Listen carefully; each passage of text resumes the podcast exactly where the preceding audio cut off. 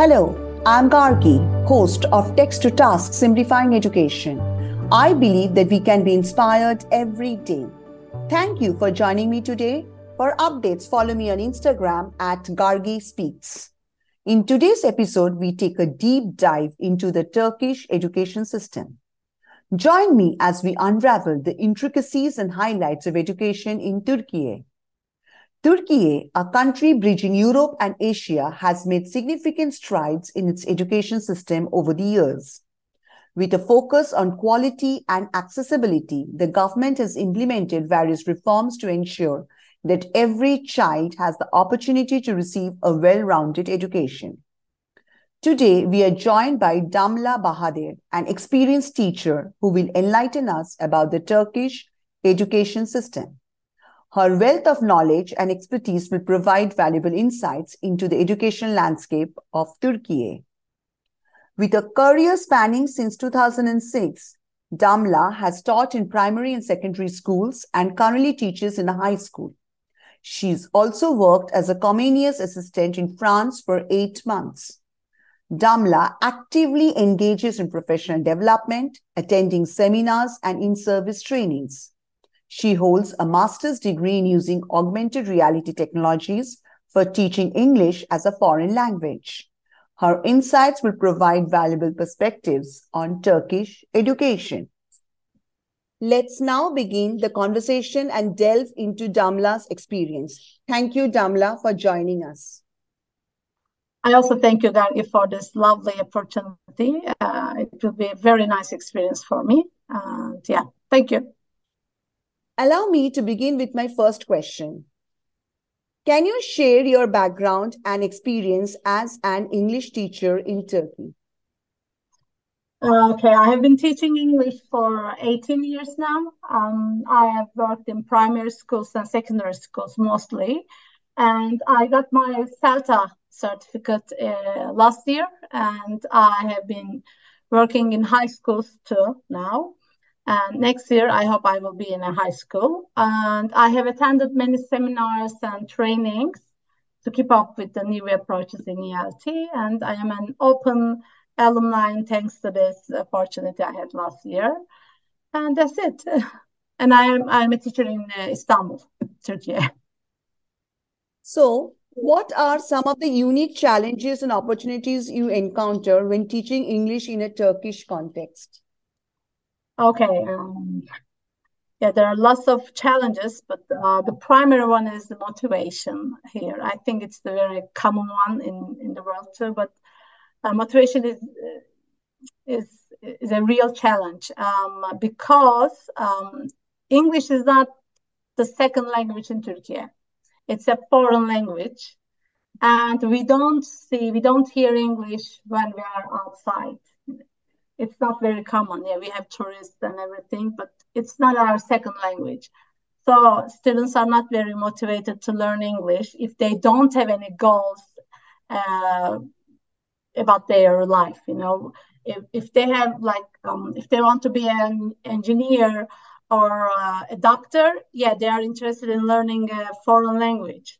But when they don't have any dreams about their lives, and I work in disadvantaged uh, areas. It's a problem. And also uh, we have exams now at the end of the secondary years and um, high, high school. We have two exams and English is not very important there. So they, they say, why do we have to learn English? We can learn it when we are in the university, in the preparation classes and stuff like that. So motivation is a challenge for me. And as an opportunity, I can say that English Uh, is a highly demanded language, you know, on a global scale, um, you know, for professional development and stuff like that. As I said, for the students who have goals, who have dreams about their lives, and also, um, you know, technology and everything, they are all in English now. And to keep up with the technology, they have to learn English. And and we we are a country um, where phone uh, is used a lot and technology is used a lot, so they have to learn English, and that's an opportunity for me. Building on that, I'm curious to know, how do you balance teaching English as a global language with promoting and preserving the Turkish language and culture in your classroom? Um, that's a very interesting question and a very sensitive thing, uh, one too.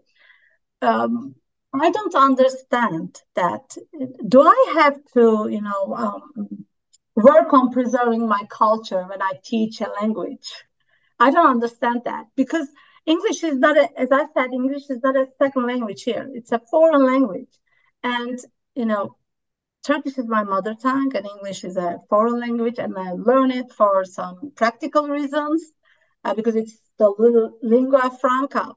And I need it for my job and for to keep up with the world in terms of technology and everything. But learning a language, does learning a language affect my culture that much? You know, should should it be a concern concern for me? I don't get it. Um, because of that, uh, I find it very weird, a very different question. But in our policies, I see that concern, because we have very few lessons. And when we ask, you know, why, why do we have such few lessons? They say, you know, it may affect our culture. How come? Lang- we should know that. I think we know that. Language is, is something alive, you know. It evolves, it develops, we lexicalize new words and stuff like that. So we change words. So it's not because of English or learning a language we use, you know, um, non-Turkish words, let's say, or you know, non-mother tongue words. It's because it's the nature of language. So I don't do any specific things to, you know, have this balance, because I don't find it very meaningful. And in my con context, as English is not a second language, it cannot affect my mother tongue.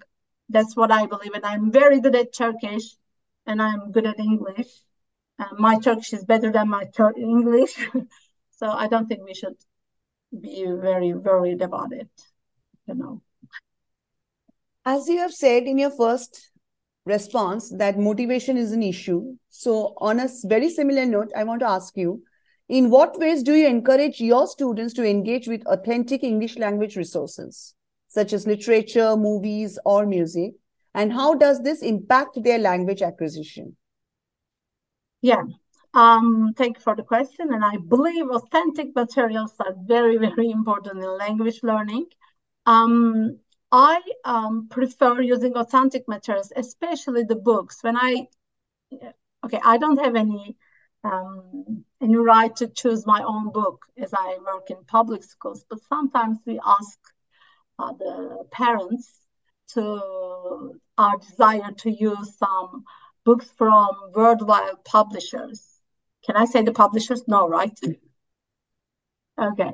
Um, so when I use those books, um, I see that my students are more motivated, because they say, wow, we are using the original book, the, the, the English-speaking people, I mean, their languages, their mother tongue is English, and they they write this book, and we use this book, we understand it, and they, they feel more motivated.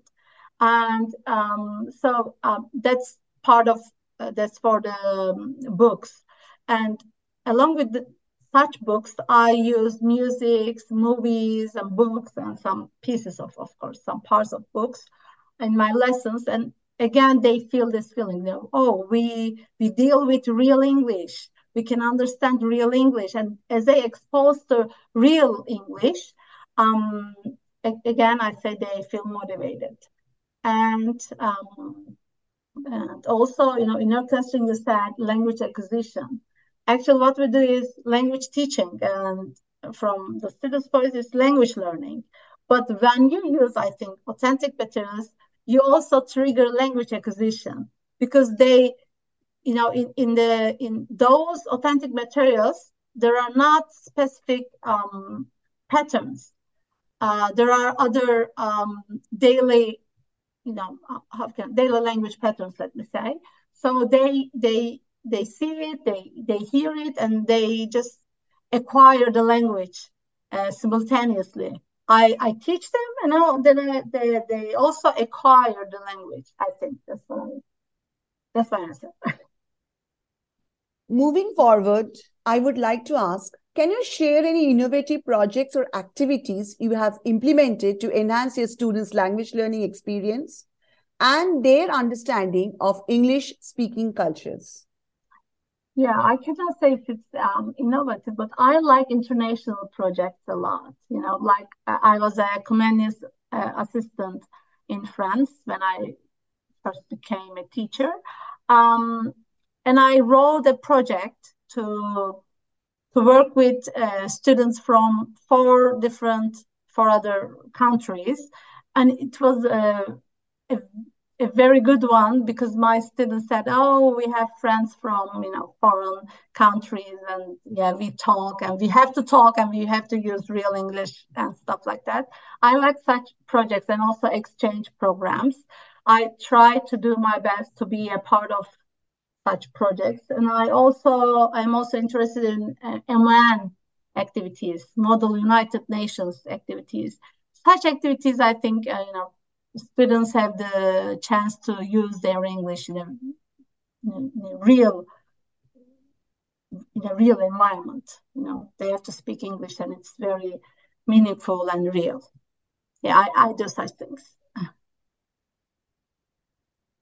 As a master of augmented reality technologies, what role do you believe technology plays in English language education, and how do you integrate it effectively into your teaching? Yeah, definitely. It's important. We have to use it. Now we're talking about ChatGPT, and um, now education, I think it will be something totally different with ChatGPT. I'm very impressed with that one. And augmented reality is something very old now. And we should use it, but we should know where and how, and how much also, because sometimes we use it a lot and it becomes ineffective. You know, you can teach, train just using a flashcard. You don't have to, you know, use very complicated technologies. I mean, for example, augmented reality to teach, train is time consuming, I think.